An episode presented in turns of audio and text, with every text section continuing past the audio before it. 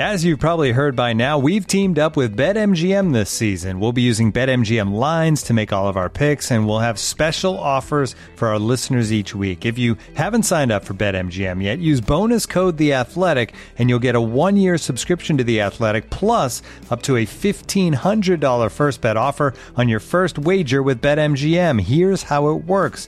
Download the BetMGM app and sign up using bonus code The Athletic. Make your first deposit of at least $10. Place your first bet on any game and claim your voucher for a one year subscription to The Athletic. See BetMGM.com for terms. U.S. promotional offers not available in D.C., Mississippi, New York, Nevada, Ontario, or Puerto Rico. Gambling problem? Call 1-800-GAMBLER. Available in the U.S. Call 877-8-HOPE-NY or text HOPE-NY 467-369 in New York. Call 1-800-NEXT-STEP in Arizona. 1-800-327-5050 in Massachusetts. 1-800-BETS-OFF in Iowa. 1-800-270-7117 for confidential help in Michigan. 1-800-981-0023 in Puerto Rico. First bet offer for new customers only in partnership with Kansas Crossing Casino and Hotel.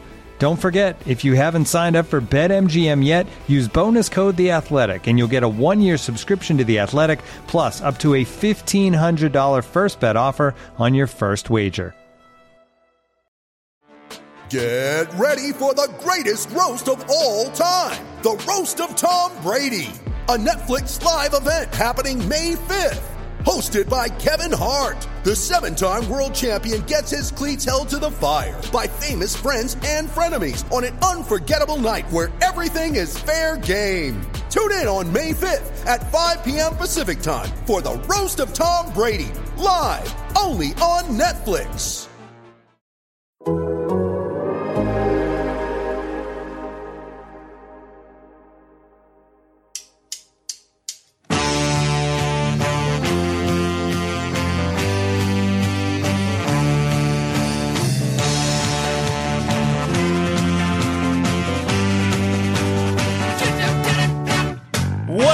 The Total Soccer Show, and it's one of those shows where we let you, dear listener, do half of the work as we attempt to answer the questions you have put before us. My name is Ryan Bailey. Joining me today is a man who shines brighter than a Swedish Olympic jersey. Too soon? It's Taylor Rockwell.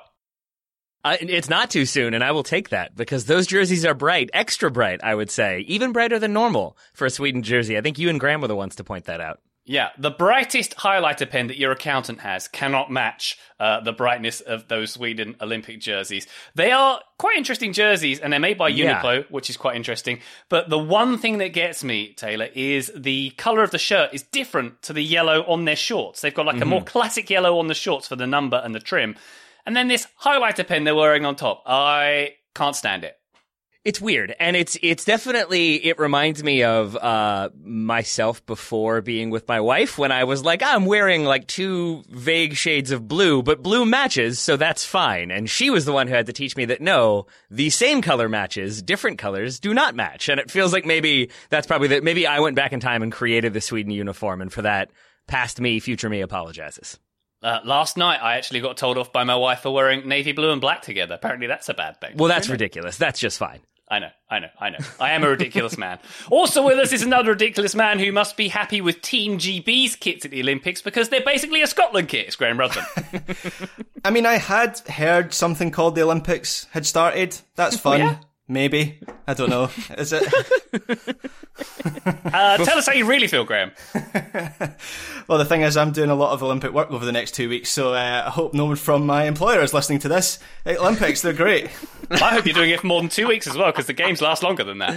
Oh, Ryan, why did you have to tell me that? I mean, yeah, I'm super excited, and it's going to be great fun.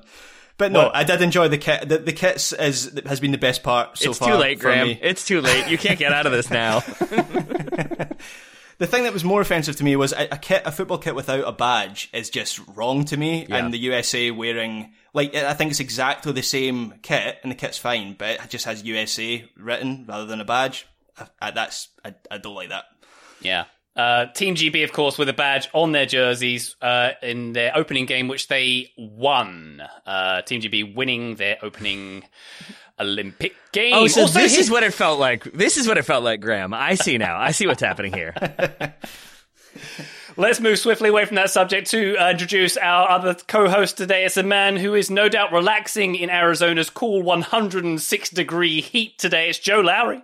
I mean, that is a balmy day. It's a little humid if I'm going to be uh, full on complainer mode here. And I know, Ryan, that you and Graham are suffering as well with the summer heat. Uh, and, and as Yeah. you guys pointed out to me before we started recording, you guys don't have the infrastructure to protect yourselves. So I'm just hoping that you guys are not uh, going to perish from heat stroke anytime soon.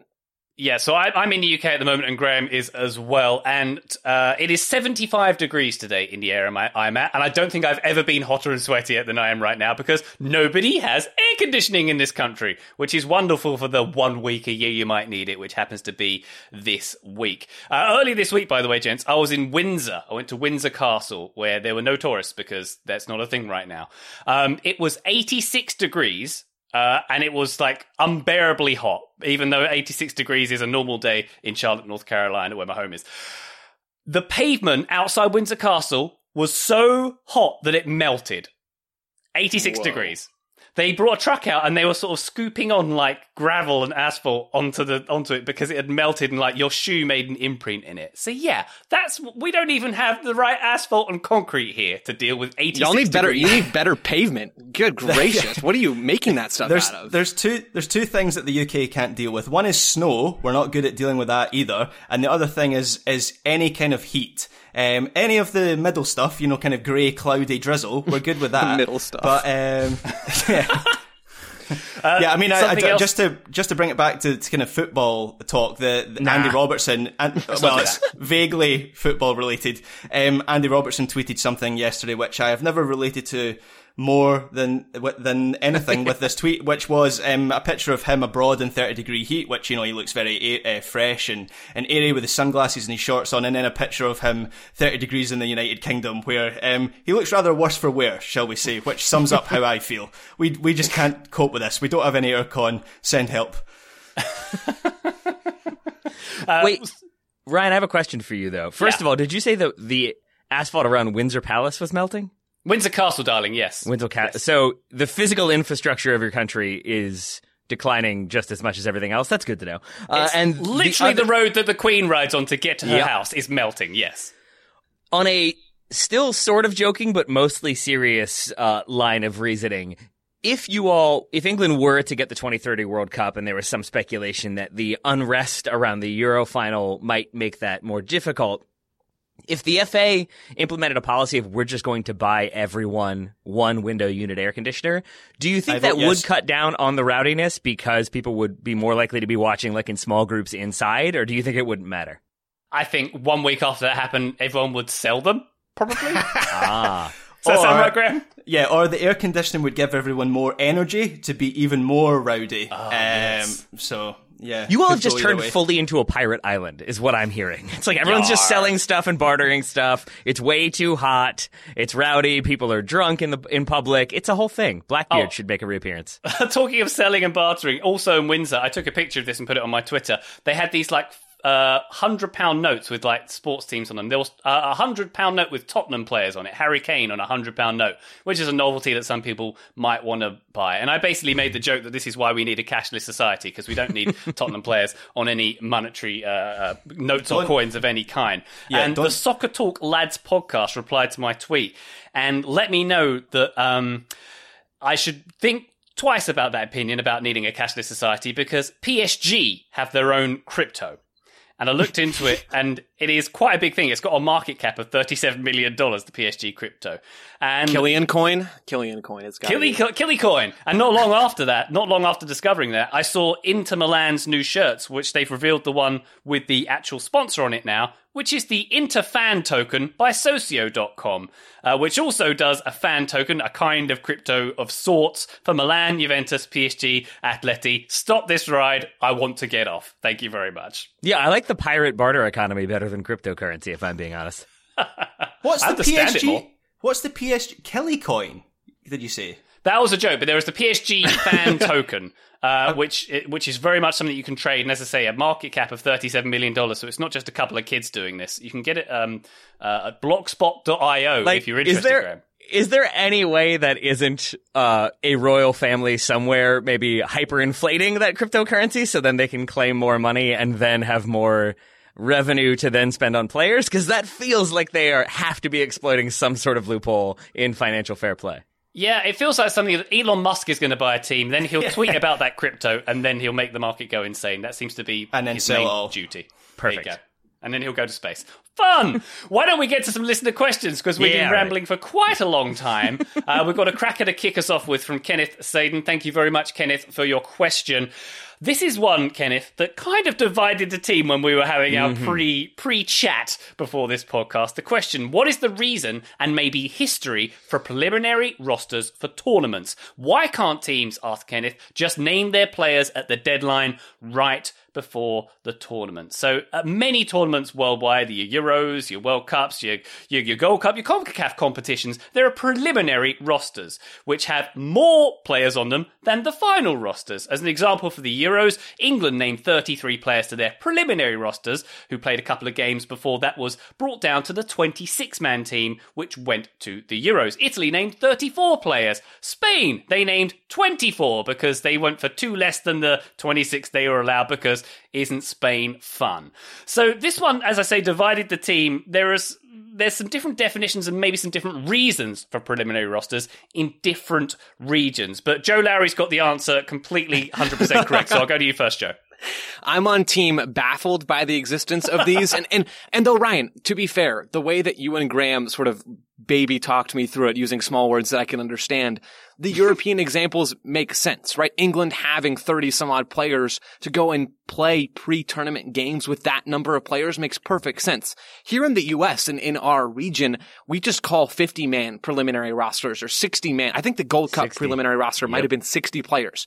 You can't bring everyone in. So that's the purpose of these rosters in the United States and the surrounding countries before tournaments is not to get a look at this group playing pre-tournament friendlies. And as far as I'm aware, we're still not really sure why CONCACAF and, and US, US soccer does exactly what it does. But the European way of preliminary rosters, that I can get behind. Yeah, it's it's an odd situation because looking at it on the face of it, Joe, as you say, if you look at it from the European example, it's about basically having more options for your final squad. Uh, if you can train together, and you have more people training together. It's it's an insurance against injuries. It's an insurance against maybe weighing up your options. If you look at England, for example, Trent Alexander-Arnold going out before the uh, final squad was named, they had options to sort of replace him with, who were also training with the camp. So it was an easy transition for them to make. And sort of similar stories with Italy and the like as well. Where it gets confused, and also, you know, it's it's it's a chance for you know the teams to bond together, uh, and, and particularly in times of COVID, more options is a better thing. So it certainly works in that example. Where it does confuse us, as you've mentioned there, Joe, is when you have 50 and 60 man preliminary rosters. But Taylor Rockwell's got the 100% answer once again. Taylor, I'll come to you. Oh, 100%. 100%. This is my favorite type of lister question because it's one that I was like, well, it's because of this. And then if the next question were why, I would not have an answer for that. Because yes, I think you all have hit the nail on the head for what a provisional roster is, why they exist, and those 60 player rosters that that exist uh, confused me a bit more. I reached out to a few different people. It tends to be CONCACAF that requires those provisional rosters. The explanation for that is a bit murkier. The two possibilities that I've heard are number one, they want to confirm that countries are going to be participating in certain competitions, and a way to do that is to make sure that they have enough eligible players. But I think that eligibility is also part of it, is that in that they don't want to have to determine eligibility and make sure everybody is who they say they are and is able to play for a national team all at once. So I think the provisional roster well ahead of time allows them to maybe vet some players, make sure that everybody should be playing for that national team, and maybe even allows them to facilitate some of the paperwork and visa processing, things like that. So that so it's part of a long term pattern of bureaucracy. Then they're just molding it into having bigger bigger rosters. I, I'm, that would be my guess. I would say that's not necessarily 100% the answer. You'd have to ask a CONCACAF official who would give you probably a runaround about how the Gold Cup is the most prestigious tournament in the world and how we should all be very excited about it. But, You don't, uh, T- Taylor, you don't have CONCACAF officials in your Rolodex? Come on. Wow. I mean, I'm, I'm I, disappointed. I think what I'm implying is that that was the response I got from CONCACAF was about uh, how yes, how like we must always make sure that the the splendor of the competition, blah blah blah blah blah. But yeah, I think roughly speaking, it's basically to make sure that there will be enough players, that there will be the countries that are supposed to be there, and the countries that are there are bringing players that are supposed to be playing for them. Even then, players fall through the cracks, and sometimes people play somebody who's not eligible, and then we run into a different issue. Is there, and I'm, I don't mean to this to be patronising, but is there an element of we call a lot of people up. So it's almost like a participation trophy in some ways. Like you're giving more people the the boost of being called up to a CONCACAF team. Is there an element of that in any way? Or am I just don't- being a bit I don't think so there? because uh, they don't like as we're talking about here. Like they don't really call them up. You're on that roster. It means that you like might get a look. It basically means the coach is potentially taking a deeper look or a longer look. But I think that it's Concacaf requiring these to be released. I, but Greg Berhalter, I doubt, is going to tell us who his top 50 or 60 players are. I think he doesn't want his hand forced that way. So hmm. I think, and we know Berhalter will call in, like Daryl Dike was training with the team despite not being on the Nations League roster. He's in camp, he can train, he just can't be in the matchday squad and participate in games. And I think Berhalter will do that and will do it sort of off the radar. Not that he's making a secret of it, but he doesn't want it to be, here's my 40 player list, 23 of these players are playing. So why he would want his hand forced, I'm really not sure. Well, and Graham, I I- will add, sorry, sorry, real quick. I will add, I think coaches can use these preliminary rosters as a weapon. They can use it as an opportunity to let players know, hey, we're watching you, right? On that Gold Cup preliminary roster for the U.S., Kevin Paredes, uh, and, and Jonathan Gomez were two left backs that I'm, I'm almost certain were on that roster. They're both dual nationals. So Greg Berhalter can say, "Hey, we're we're, we're doing uh, we're, we're paying attention to you. You're doing a good job. You're on this roster. You're probably not going to get called in, but it can be a way to show players that okay, you're in our plans. We're thinking about you. We know what you're doing. You're doing a good job. Keep it up." Still, I mean that that does that's not the reason for why they exist, but that is a use of them. That was a more diplomatic way of my participation trophy statement, was it not? I, yeah, Essentially. no ribbon, no ribbons involved, but yeah. Graham, the amount of column inches that are dedicated to preliminary squads in, say, the Euros in Europe. Can you imagine the chaos if uh, European teams had to name 60 players before a Oh, tournament? oh, geez. I mean, I'm not even sure there are 60 Scottish professional players uh, for us to to publish a list from. But um, no, I, I, think that was what was causing the confusion. Was I Were there was not- 23 at the Euros, Graham? Oh, burn. I mean, I've just taken a ribbing in Soccer 101 before this, and now now you're giving it to me as well, Taylor. Well, I wasn't there for that, so I got to get my licks in when I can. That's true. That's true. Anyway, uh, I, I think that was what was causing the confusion. Was I certainly wasn't aware that Concacaf nations did name fifty to you know sixty players for a tournament, which just seems madness to me. And as Ryan's kind of covered already, the the European and, and maybe rest of the world model makes perfect sense in terms of having a, a camp and calling them in and looking at options. The one thing that I would say is it sounds like from what you're saying, the, the CONCAF method is almost like an admin exercise, and that, that admin exercise does happen in the rest of like uh, for other national teams. So, for example, Aymeric Laporte, but when he switched from uh, France to Spain, has to lodge that uh, that switch with FIFA, and so that suggests that FIFA have a list of kind of international el- eligible players for each national team. It's just that countries won't publish that, and so I just I just wonder what Concacaf nations get from publishing it. Like, could they not just keep it in house, and that would kind of save everyone the bother? Um, well, every other decision that CONCACAF has made has been pretty sound, so let's just uh, trust their judgment on this, shall we, gents? How about we uh, we, we leave it there? Um, thank you, thank you very much, Kenneth, for your question there. Let's go to one from Ed Ritter, who asks uh, something um, a little more uh, musical. How did Sweet Caroline become a soccer anthem? Sweet Caroline being the Neil Diamond song from 1969, apparently inspired by John F. Kennedy's daughter. That's something I was today years old when I learned. Obviously, um, uh, a big song in sports, big song in US sports. My understanding is that the Boston Red Sox sing it every game match. What do you call baseball? I don't know. Uh, but Game, lots of uh, game, um, game. game. Thank you very much. It's very popular in um, college sports. Call it a college, match uh, game. football. Match game. match call it that. game. Set. It's actually a set match game inning. yeah. Yeah, there it Yeah. is. Nailed it. set game match inning event that they hold in the Massachusetts area. Yes, indeed. Um, and yeah, it's popular in college football, um, and it's become a thing in European soccer as well. You will have heard or maybe seen on the broadcast of Euro 2020 that England fans were singing it very loudly, and that's a relatively new thing, um, and it's quite big in boxing. It's quite big in cricket as well. But uh, I- I've got a couple of suggestions for this one. But uh, Graham, I'm going to come to you first. Sweet Caroline, what do you know? Um, it's a bit of a strange one. This, I mean, that my my actual explanation of how "Sweet Caroline" became a football anthem is uh, alcohol. I mean, during the Euros, during the Euros, that is the real explanation. But it, no, really, it does. It seems to have become a bit of an England anthem by accident at Euro 2020, Mm-hmm. where um, and by uh, Ryan, by the sounds of it, you may have read the same article as I did. Um, but after the win over Germany, the, the Wembley DJ, rather than rather than putting on uh, Vindaloo, which is a time honoured England classic, he put on Sweet Caroline, just kind of on a on a bit of a hunch, and the the crowd inside inside Wembley went along with it. And I guess some of the lines in it are, you know, good times never felt so good, reaching out. Uh, touching me is is very very much reflected the joyous relief at the tournament of kind of being allowed back into a soccer stadium and being around other people and it kind of felt like a uh, it, as I say, it reflected that joy. So um, it, there's not really an explanation of it's not it's not something that, as far as I'm aware, anyway. Maybe one of you guys has a different um, story, but it's not something that's that's linked to something specific. It's more just reflective of the the atmosphere that was around the Euros and, and England fans in particular.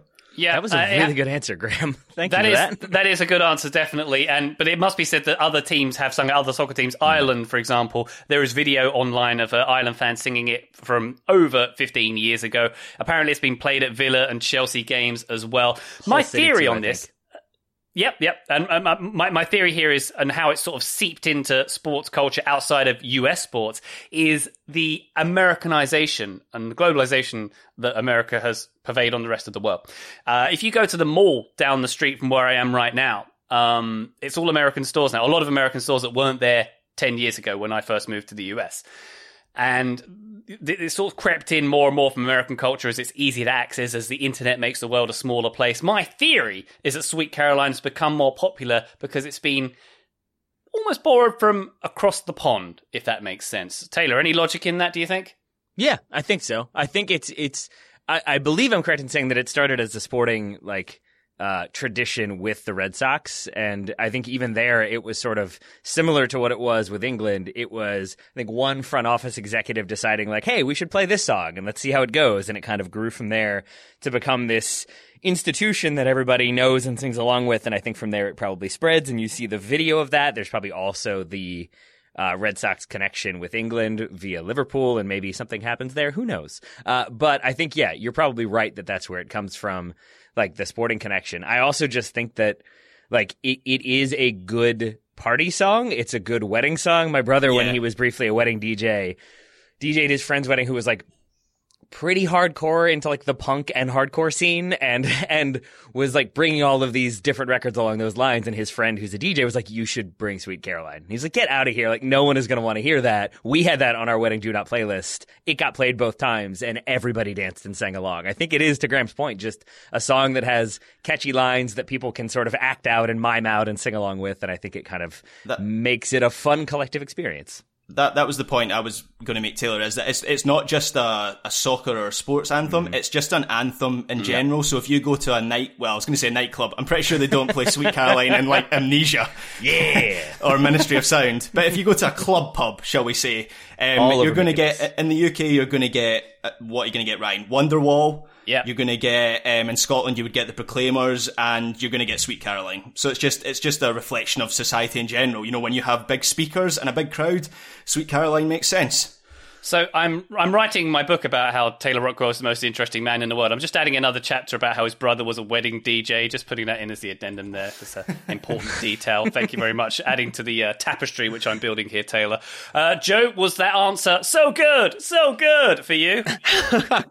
Yeah, it's I, I I agree with everything you guys said. When the key line of the song is bomb bomb bomb, it's gonna catch on pretty quick. So there you go. bum bum bum. There we go. We're going to take a quick break. We'll be back with more questions very shortly. This episode is brought to you by Michelob Ultra, the official beer sponsor of the NBA. Want to get closer to the game than ever before? Michelob Ultra Courtside is giving fans the chance to win exclusive NBA prizes and experiences like official gear, courtside seats to an NBA game, and more. Head over to michelobultra.com slash courtside to learn more. This episode is supported by Season 3 of FX's Welcome to Wrexham. Celebrity owners Rob McElhenney and Ryan Reynolds' small town Welsh football club has finally been promoted into League Two after 15 seasons in the National League. Dedicated staff and supporters celebrate the city's return to glory while bracing for the newfound challenges that come with being in a higher division. Will Wrexham AFC stand up to the challenges and rise again into League One? FX is welcome to Wrexham. Catch all new episodes Thursdays on FX. Stream on Hulu. Total Soccer Show, we have returned. We come back with a question from Mr. Christopher Decker. Thank you for your question, Christopher. He asks In the Eurogroup preview segments, it was pointed out that Team Russia had seven players from the St. Petersburg squad. This got me thinking, says Christopher, about what advantages a national team could have with an authoritative regime. Oh boy. If they use a combination of patriotism, coercion, and cold hard rubles to ensure their entire national team roster ended up on the same home domestic league team for the season leading into a Euros or a World Cup. Oh boy, oh boy. So there's quite a question here from Christopher Decker. Uh, I think the obvious answer, the, the massive advantage was that if you had all players from the same domestic team playing on your national team, it would be quite an advantage because the players would all know each other. They would all know the system. Uh, that first few games of finding your feet in a tournament or the training sessions would be quite, quite a lot easier if your team had played 50, 60 or games uh, odd games before that. Um, but Taylor, there's probably a few disadvantages to this premise, I would imagine. Yeah, I'd say so. Uh, first of all, I think it does kind of violate FIFA law. Uh, FIFA theoretically only partners with federations that are free from government uh, influence or interference. That said, Sure. the Chinese government pretty heavily involved in the growth of soccer in that country, and I think that's been the case other places. So maybe FIFA wouldn't necessarily step in there. So then, if you're looking at what would be the drawbacks, I think like if you go back in history, there were times when they did do this and it did work out. I think a lot of it though has to do nowadays with the fact that eh, like games are so easy to find and footage of those games can be found that like it removes the surprise of things because I had to remember this when we were covering the Euros that there was a time when like the World Cup and the Euros were so exciting because you hadn't seen these teams in 4 years. So they might go back and Argentina would develop this wholly new system. Everybody would be playing in a back five, and Argentina shows up with a back two, and you're like, "Wait, what? What is this now? How do we deal with this?" And you don't really get that level of chaos anymore. So then I think it comes down to, yeah, if you just had the familiarity and consistency of these players playing together for a whole season, there's the argument that yeah, then they can play in a style that's maybe more advanced or has more wrinkles or nuance to it. But it also means they've played together for an entire season, so they might like each other. They might also like each other less. That can happen. Um, and it removes, I think, some of the prestige at the same time because that season leading up to the tournament, you're if you're on the bubble, if you're in that provisional roster, let's say, uh, the 900 player provisional roster, then like you know that you're being looked at, you might sort of try to elevate your performance. If you're already being put onto a team where it's like, nope, you've got your spot, that's it. Some of that competition is gone, and then it just becomes about being better than the person also in the squad who can play that same position. So I think it it removes some of the competitiveness and then also invites injury. If you have a couple players injured at the end of the season, a lot of that, if that's your number 10, now you've got to scramble to figure something out on the fly, and it puts you in almost as, if not more, a precarious position. Yeah, and to be clear on your point about FIFA law there, Taylor, FIFA law is only ever enacted in instances where uh, there are stadiums where you're not allowed to drink in them and they insist that Budweiser is drunk in them Yes, during uh, major tournaments. That's the most important use of I mean- FIFA law. I mean, FIFA law also says like a league, and I'm not trying to go down this road. I, road, I promise I'm not. It just is hilarious that like the law, like one of the first laws is you must have like a competitive system based on pro rel, and then with the U.S. and Australia, I think the law underneath that is like ah, unless you don't. Like it really is just like okay, FIFA, you guys put in some loopholes that aren't even loopholes. They're just like yeah, disregard that. Don't worry about it. It's fine.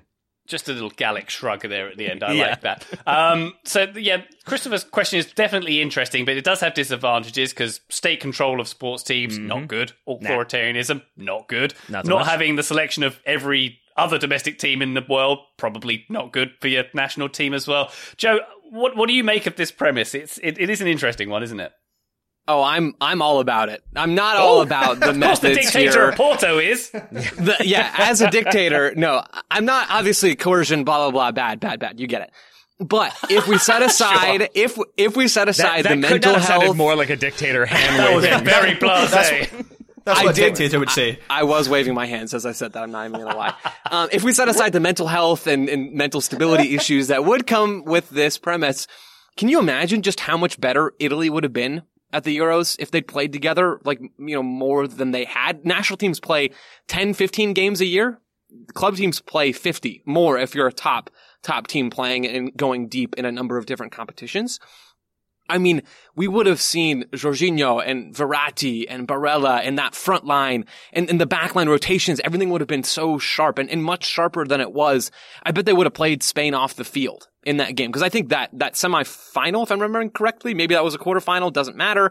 Uh, Spain outplayed Italy for large stretches of that game. Italy still advanced, but I- think we would have seen Italy pass through them. Their pressing would have been sharper. Their, their touches as a unit. And I- just think, I think it would make national teams look a lot more like club teams, which is just generally higher quality soccer. It makes playing the way that Roberto Mancini and Italy want to play. It makes the way that Luis Enrique in Spain want to play actually feasible and, and repeatable. And it still might be now, but just how much sharper would these teams be? I, I think it'd be kind of fun without Joe- the, you know, coercion and all that. Joe, Joe, I, I generally agree with you, and I always think national teams that have core of, cores of players at the same club t- do tend to have an advantage. You know, you look at Spain at the, the 2010 World Cup when they essentially had a Barcelona core and a Real Madrid Yeah. core that they kind of merged together. However, this question it, it, it jumps off on Russia having seven players in the Zenit St Petersburg squad at the Euros, and Russia had a dreadful Euros. Yeah. you know, they went out in the group stage, Well- so we actually have a, a like a, some actual evidence, and it doesn't exactly point to teams being better. Yeah, Russia, I mean, tactically though, Russia are weak, right? Their, their attacking game plan revolves around Artem Dzyuba and then, uh, Miranchuk and a couple other players that are, are quality, but like they don't rotate cleanly in possession. They don't have a, a very clean defensive approach. They don't, I mean, if you put Roberto Mancini in charge of that Italy team, if you put Janne Andersson, Sweden's manager, uh, Sweden's men's national team manager, in charge of that Russian, of that Russian team, I bet they look way, way better. So quality of coaching and the coaching staff is important in this illustration. Enrique and Mancini, two of the best coaches at the Euros, in my view. Um, but you're right, Graham. It does take a little bit more than just having all the right players. I think you need the management aspect in there too. And this is where I'd like to jump in to say where I think this could work a little bit more because it has in the past is essentially what the U.S. national team did in the mid 90s. Are you all familiar with this? Um, where they all wore denim shirts. There we go. It is it is that team. No, basically before the 94 World Cup, before Major League Soccer exists, US Oh, Soccer yeah. recognizes there's a need to get our team like up to the level where they're not going to be embarrassed, but we do not have the domestic league necessary. So if you go and look at that like 94 team, all of those players have an insane number of caps already, despite being relatively young. And it's because US Soccer basically brought the whole team back and had them just in camp for, I think, a year, basically. And they played a ton of friendlies, and that's where you would have like I think at one point the U.S. national team played like Derby County, like they would play club teams as friendlies, but it was a way for that national team, that core group of players, to basically come together, learn the system. It was under Milutinovic, who probably was the right manager in that in that scenario, and it does lead to them making it out of the group in the '94 World Cup. I think they end up going pretty far in a Copa America. I could be wrong, but I think there's there's one where they like knock out Brazil and that it's that same core team. It all kind of culminates in destruction in the 98 World Cup. But they did do that and that is a way you could do it. But I think the key thing there would be that at the time, again, information kind of scattered, you don't have as many sources as we have now to look at that squad and think like, but wait, there's an 18 year old who's about, about to break through for Bayern Munich or a 19 year old who's now starting for Barcelona. Shouldn't those guys be in the squad? I think you didn't have that depth of talent then that you do now. And so I think even then it would be a harder thing to sell these days. Disband MLS? Is that what you're saying, Taylor? Is that the TLDR here? I mean, that's Joe's territory. The, dic- the dictator can make those sort of sweeping broad movements. very well. Uh, thank you very much for the question, Christopher. And by the way, Joe, uh, you did call Russia weak earlier on. So uh, your next your next few meals, I just say have someone else try them before you eat them. Uh, my my advice there. It's good advice. Um, yeah. we move on to another question here from James Choka. I'm sorry if I've mispronounced your surname, James Choka. Do we think that's right? I'm not sure. Apologies, James. Uh, who was the biggest Euro? Smith. Sm- mm, My bad. Sorry, James. Either way, here's your question. Your first question, because we're giving you a twofer here. Who was the biggest Euro snub who you think, in retrospect, could have helped their team at the tournament? Now, there's a few high profile ones. Sergio Ramos sort of stands out, and the uh, Real Madrid players who were left out of the Spain team. Uh, Joe, why don't I come to you first? I've got a few ideas, but I'd like to hear what you got to say. So the the biggest one that sticks out to me, just because I think this game was maybe the craziest at the Euros, and I'm talking about France versus Switzerland uh, in the knockout rounds. The biggest player that stands out to me is Dayot Upamecano for France. Uh, in that game, if if you recall, Didier Deschamps switched to a back three, and it had uh, Lenglet in the middle of that back uh, in the middle of that center back trio, and he's a good player. He's not Upamecano good. Uh, Upamecano's moving to Bayern Munich. He'll be playing under Julian Nagelsmann again this year after uh, playing for him at RB Leipzig. Upamecano is not, he's not the best center back in the world, but he is so, so good. He's more mobile than Lenglet. I think he's probably better on the ball than he is as well. So I, I just don't really understand. I'm sure that it's about squad dynamics. Not that France had too much of that going for them anyway, but I'm sure there are underlying reasons for that absence. But man, he's such an incredible talent. He'll be starting for Bayern Munich this year. I, I don't really understand why he's left off that group and uh, off that roster. I think he could have made a big impact. I specifically remember Joe texting our group chat during that game saying, "Does Deschamps know that Upamecano is French?" Yeah. because it, it seems Yeah. like a bit remiss that he's not even in the squad. So I totally agree with you there, and I will go as far as saying that there's there's a few French misses. Uh, Theo Hernandez I've got- uh, being being one as well. Um, with Luca playing, mine. and Theo Hernandez uh, being. Um, I think it's eight goals he scored this season. It seemed a bit remiss that he wasn't there. And you could even add in Aymeric Laporte, who never got his shot with France either. So something about French defenders just not existing on their radar is a is is, is a theme for me. Uh, uh, Graham, what what are your thoughts?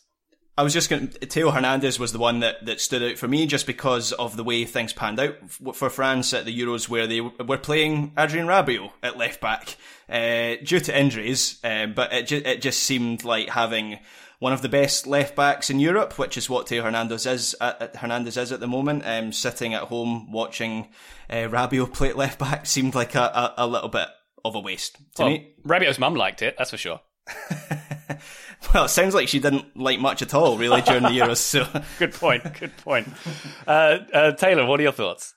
I also had Theo Hernandez uh, for the exact reasons as Graham. I think he probably could have done a slightly better job in the left back, left wing back spot than uh, Adrien Rabiot. But I think also what this question led me to realize is that there weren't as many like big snubs. Like there's these ones that we're talking about where it's like maybe it could have been Upamecano, maybe it could have been Theo Hernandez. But I think that teams that had like in my mind, obvious areas of deficiency. So we know Spain maybe struggled to get the goals they needed in those big moments. So who could they have brought in to be that main striker, that main goal threat?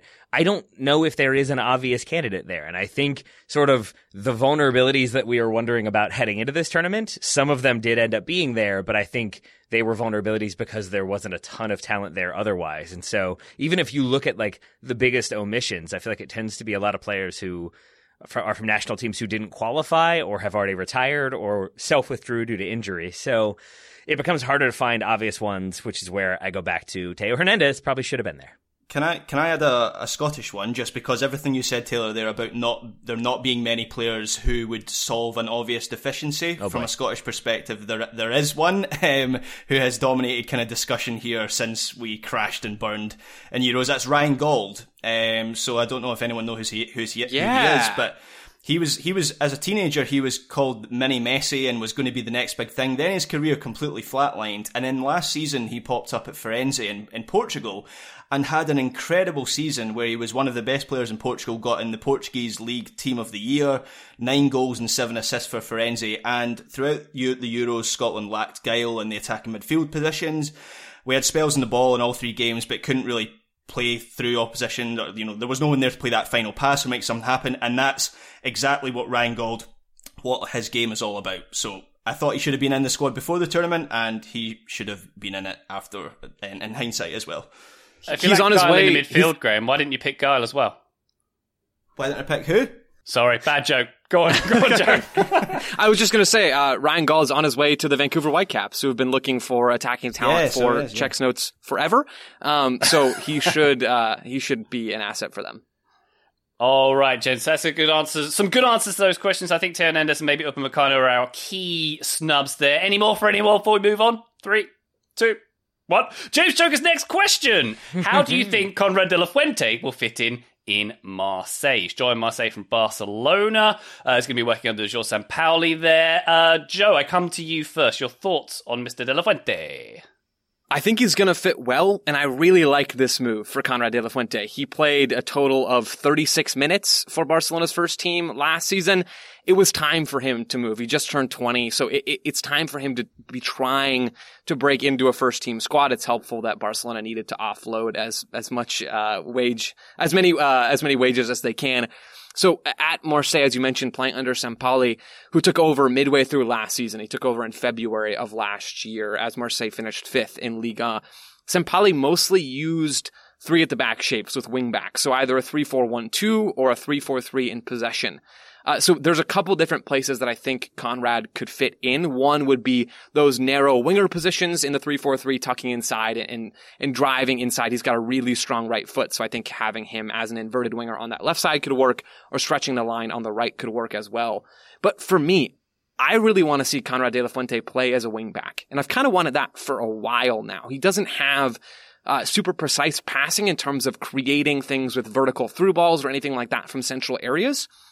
His assets are his dribbling, his speed, and he's he's really capable of putting a nice low cross into the box. And all those things scream wingback to me. And so the fact that Sampaoli uses the three at the back shape with two wingbacks, either right wing back or left wing back, I think that could work perfectly for Konrad de la Fuente. Minutes are not going to be easy to come by, but he's been playing a bit in preseason as, from what I've seen, a left-sided wing back, sometimes as a left-sided midfielder in a four at the back shape, so just ahead of that back four. But I- think this could work out really well positionally, really well tactically. Marseille like to keep the ball under Sampaoli.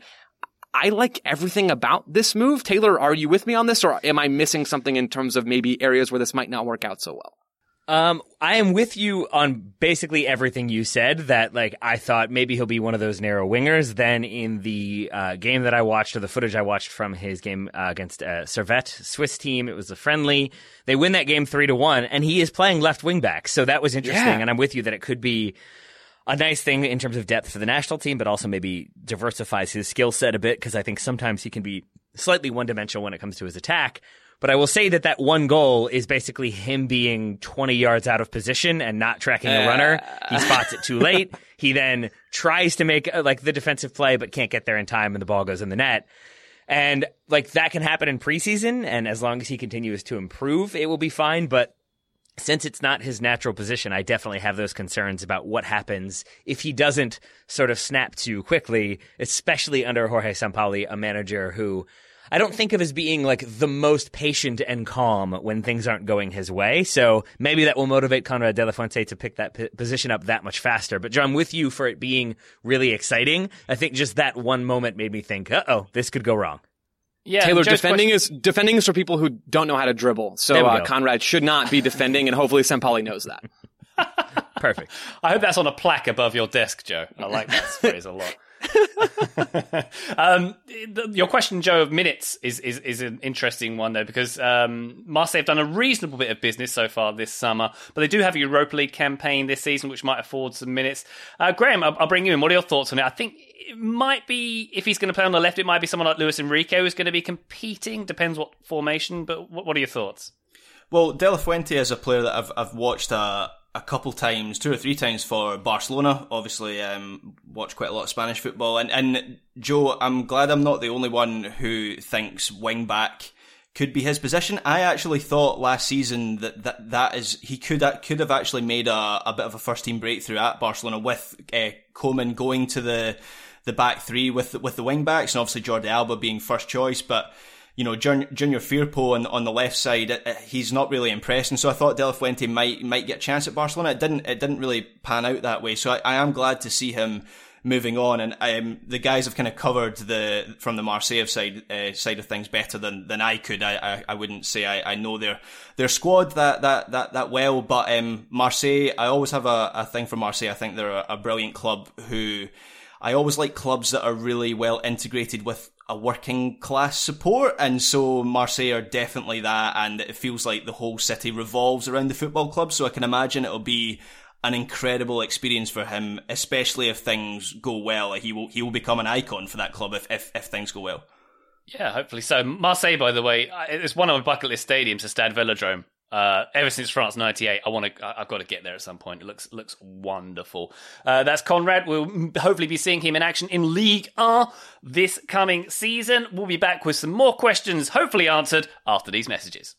Looking for an assist with your credit card, but can't get a hold of anyone? Luckily, with 24 7 US based live customer service from Discover, everyone has the option to talk to a real person anytime, day or night. Yep, you heard that right you can talk to a real human in customer service at any time. Sounds like a real game changer if you ask us. Make the right call and get the service you deserve with Discover. Limitations apply. See terms at discover.com slash credit card. Today's episode is brought to you by our old friends, Mack Weldon. Wouldn't it be nice if we could have things both ways, like a zero calorie cheeseburger, internet ads in March that weren't just reminders to do your taxes, a dog that never needs walking after midnight when it's cold, a Manchester United that is consistently good instead of their current scattershot approach?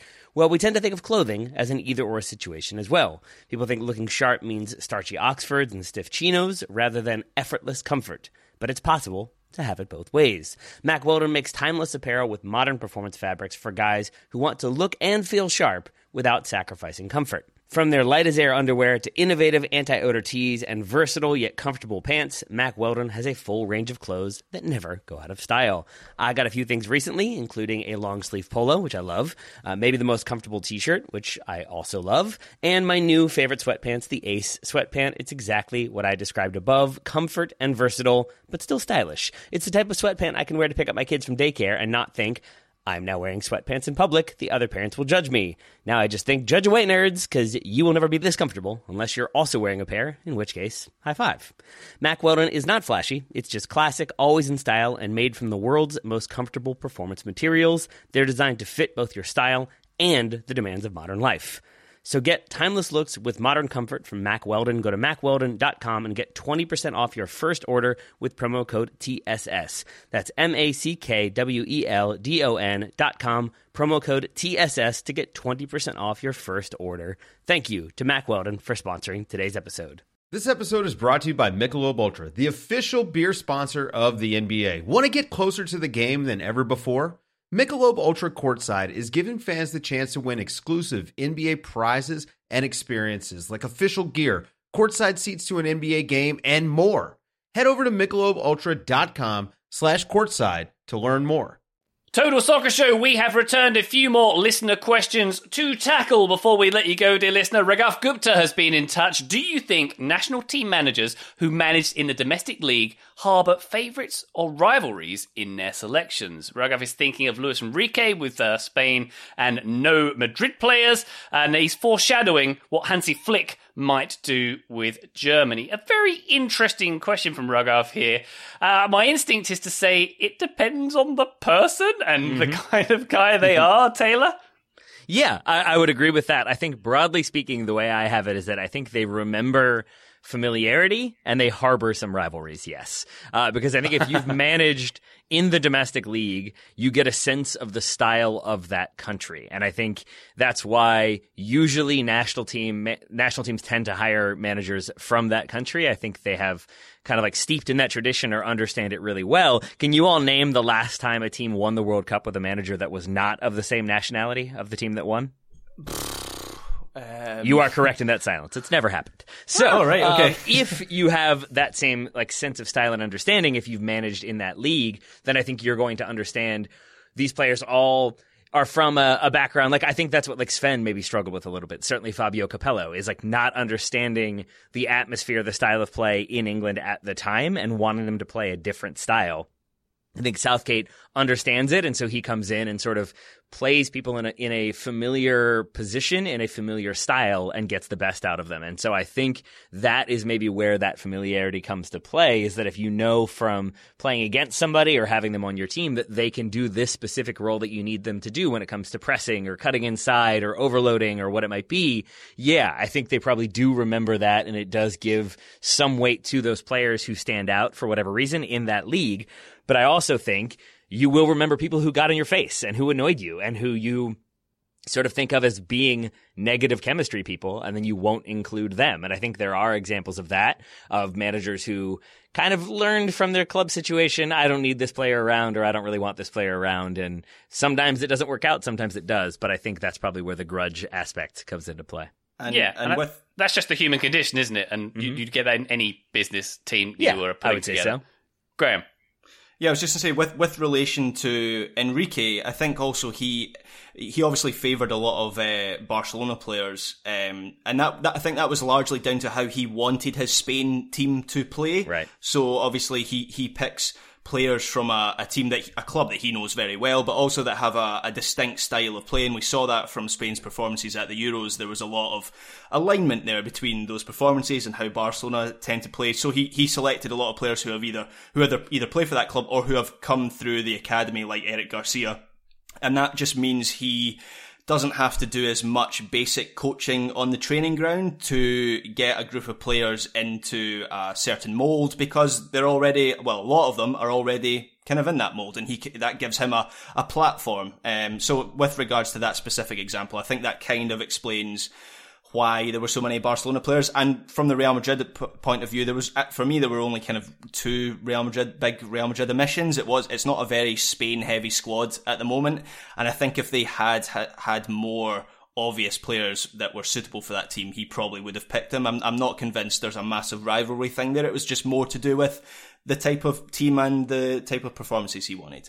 Yeah, I think it's it's it's less favourites and rivalries and sort of doing things to, to make a point that it's the better the devil you know in many ways, isn't it? It's kind of the same reason why Harry Redknapp would sign the same players over and over. It's it's it's what you're familiar with and it's what the kind of system you want to play. It's the kind of players you want to use. I think it's quite clear that Gareth Southgate, for example, is very very biased towards his former club Aston Villa by playing uh, Tyrone Mings and Jack Grealish.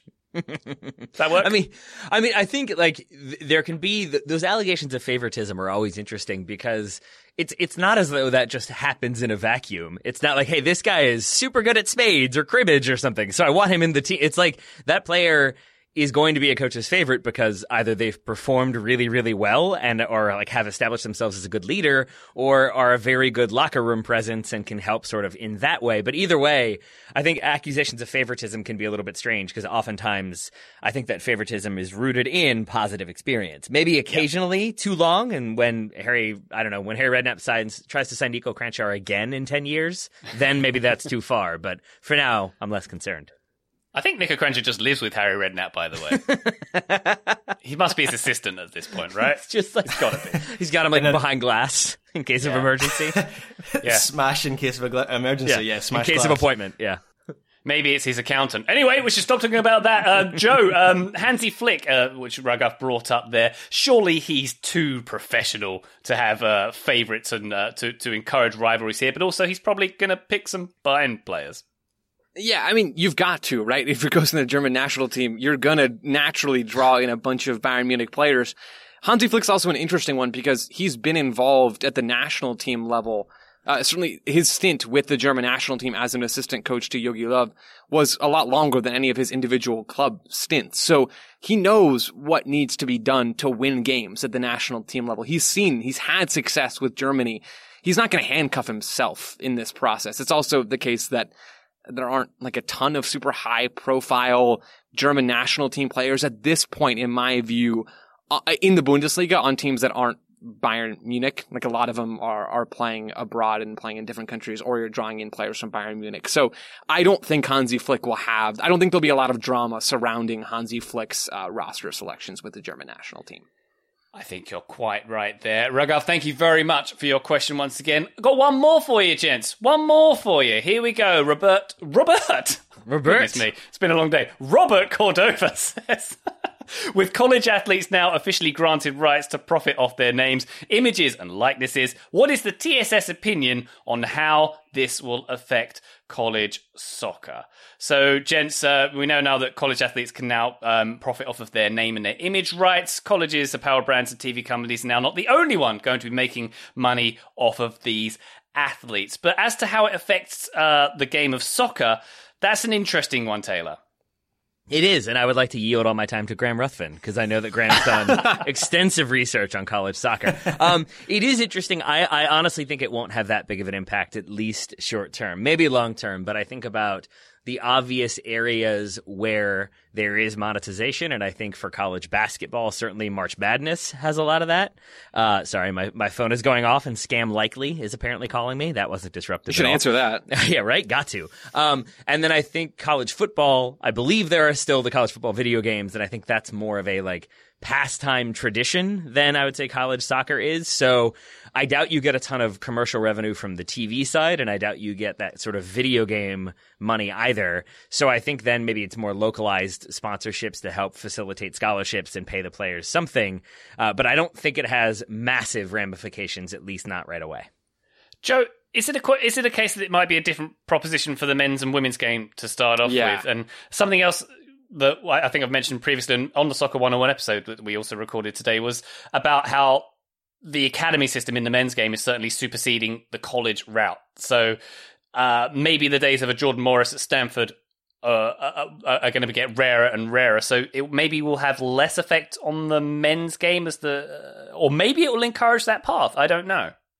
I, I think I lean to your initial thought there, Ryan, that it'll have a smaller impact on college soccer on the men's side and, and a, not maybe a giant impact, but certainly a larger impact on the women's side. With, with the men, it, college is not the primary path to professional soccer. And so I have a hard time believing that this change from the NCAA is going to massively boost participation in college soccer. It's going to massively improve the quality there because it's still in large part on the individual athletes to monetize their own brand. And they will be approached and all of those things, but you need to have a strong brand to, to actually make that an effective monetization strategy. On the women's side, college soccer in the United States is still the primary path to professional soccer. If you're going to try and become a professional soccer player in the NWSL or abroad or wherever, you're likely, if you're an American, you're likely going to come up through college soccer. And so there's already a, a, broader pool and a, a more talented pool relative to the professional ranks of women's college soccer athletes relative to the men. So I, I think an interesting point here is U.S. women's national team and Florida State player Jaelin Howell, who's already had multiple caps with the U.S., is is one of the first soccer players at the collegiate level to profit off of their name and their likeness legally. So apparently Howell and a few other Florida State athletes are serving as ambassadors for different YMCAs in the Florida area, and they're going to split uh, $10,000 between them. So it's not a ton of money that's going to be separated out, I believe, between four players. But she she's a well-known name within the women's soccer world, especially in the United States. And so there's opportunities here for more talented athletes in that space to grow and, and to, I think that will continue to make women's soccer a more attractive path for many players. It's not going to be the only path going forward, but I think this will boost participation potentially and, and just continue to make that a solid transition as opposed to on the men's side where I don't see it having as big of an effect. That's a, a well considered answer, Joe. Graham, does the idea of teenagers monetizing their own brand while at college uh, make you shudder as much as it does for me?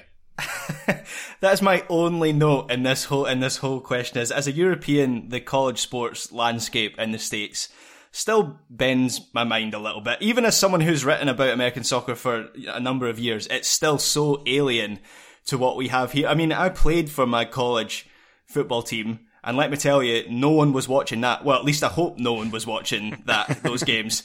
Uh, yeah, it's a very different experience over here. Yeah, I, I also played for my college uh, football team. and We once had two men and a dog watching us. I think that was our record um, uh, crowd in the stadium that day. so yeah, very much a different proposition in the US, of course. But uh, uh, you Taylor, are anything calling more it college. I don't know what to make of that. You were in college or university? I, w- I went to both, so There we go. What? Yeah, Yeah, Joe, so I col- had this college once where I told somebody I went to college, and they were like, You only went to college, and I didn't realize that that was a another big difference between the U.S. and the UK. Yeah, college. College is. I mean, I'm I'm sweep, uh, making sweeping generalizations here, but college is a slightly lower level to university. So a lot of people will go to will use college as the bridge between high school and university. Yeah. and that's what I did. Yeah, I was just um, more you know. substituting the word college for university because I was uh, I do Because that. you're basically American. at this Basically point. so, Graham. Basically so. I'm proud of it. Um, Taylor, any any more to add on this question before we head off into the sunset? Uh, No, I mean, I think I think we've covered it. I'm trying to think of American jokes I can make about Ryan. I'm just, I feel like it is appropriately American that you have negative feelings about uh, young student athletes wanting to be uh, paid for their work and their images. I feel like that makes you traditionally uh, uh, an American. So good job, Ryan. That is true. You've, re- you've really bent that one round, Taylor. You're basically a team owner now, Ryan. oh boy. Oh boy. On that note, we should probably wrap up this episode of Listener Questions. Taylor Rockwell, thank you so much for your time today. Yeah, I just hope we've left you enough time to figure out how you can overcharge for season tickets, Ryan. I feel like there's a way that you can do that now that you are a rich American soccer owner. Yeah, I'm going to continue digging myself out of this hole as I say thank you very much, Joe Lowry. You got it, Ryan. Graham, thank you very much. Please rescue me. No problem. I'm going to sweat myself to sleep in this heat. Joe, send us some aircon, please. An aircon do. unit for Christmas. Thanks. Just a jar of cold air, Joe. Get that in the mail. FedEx it. Do it now. All right. Bye.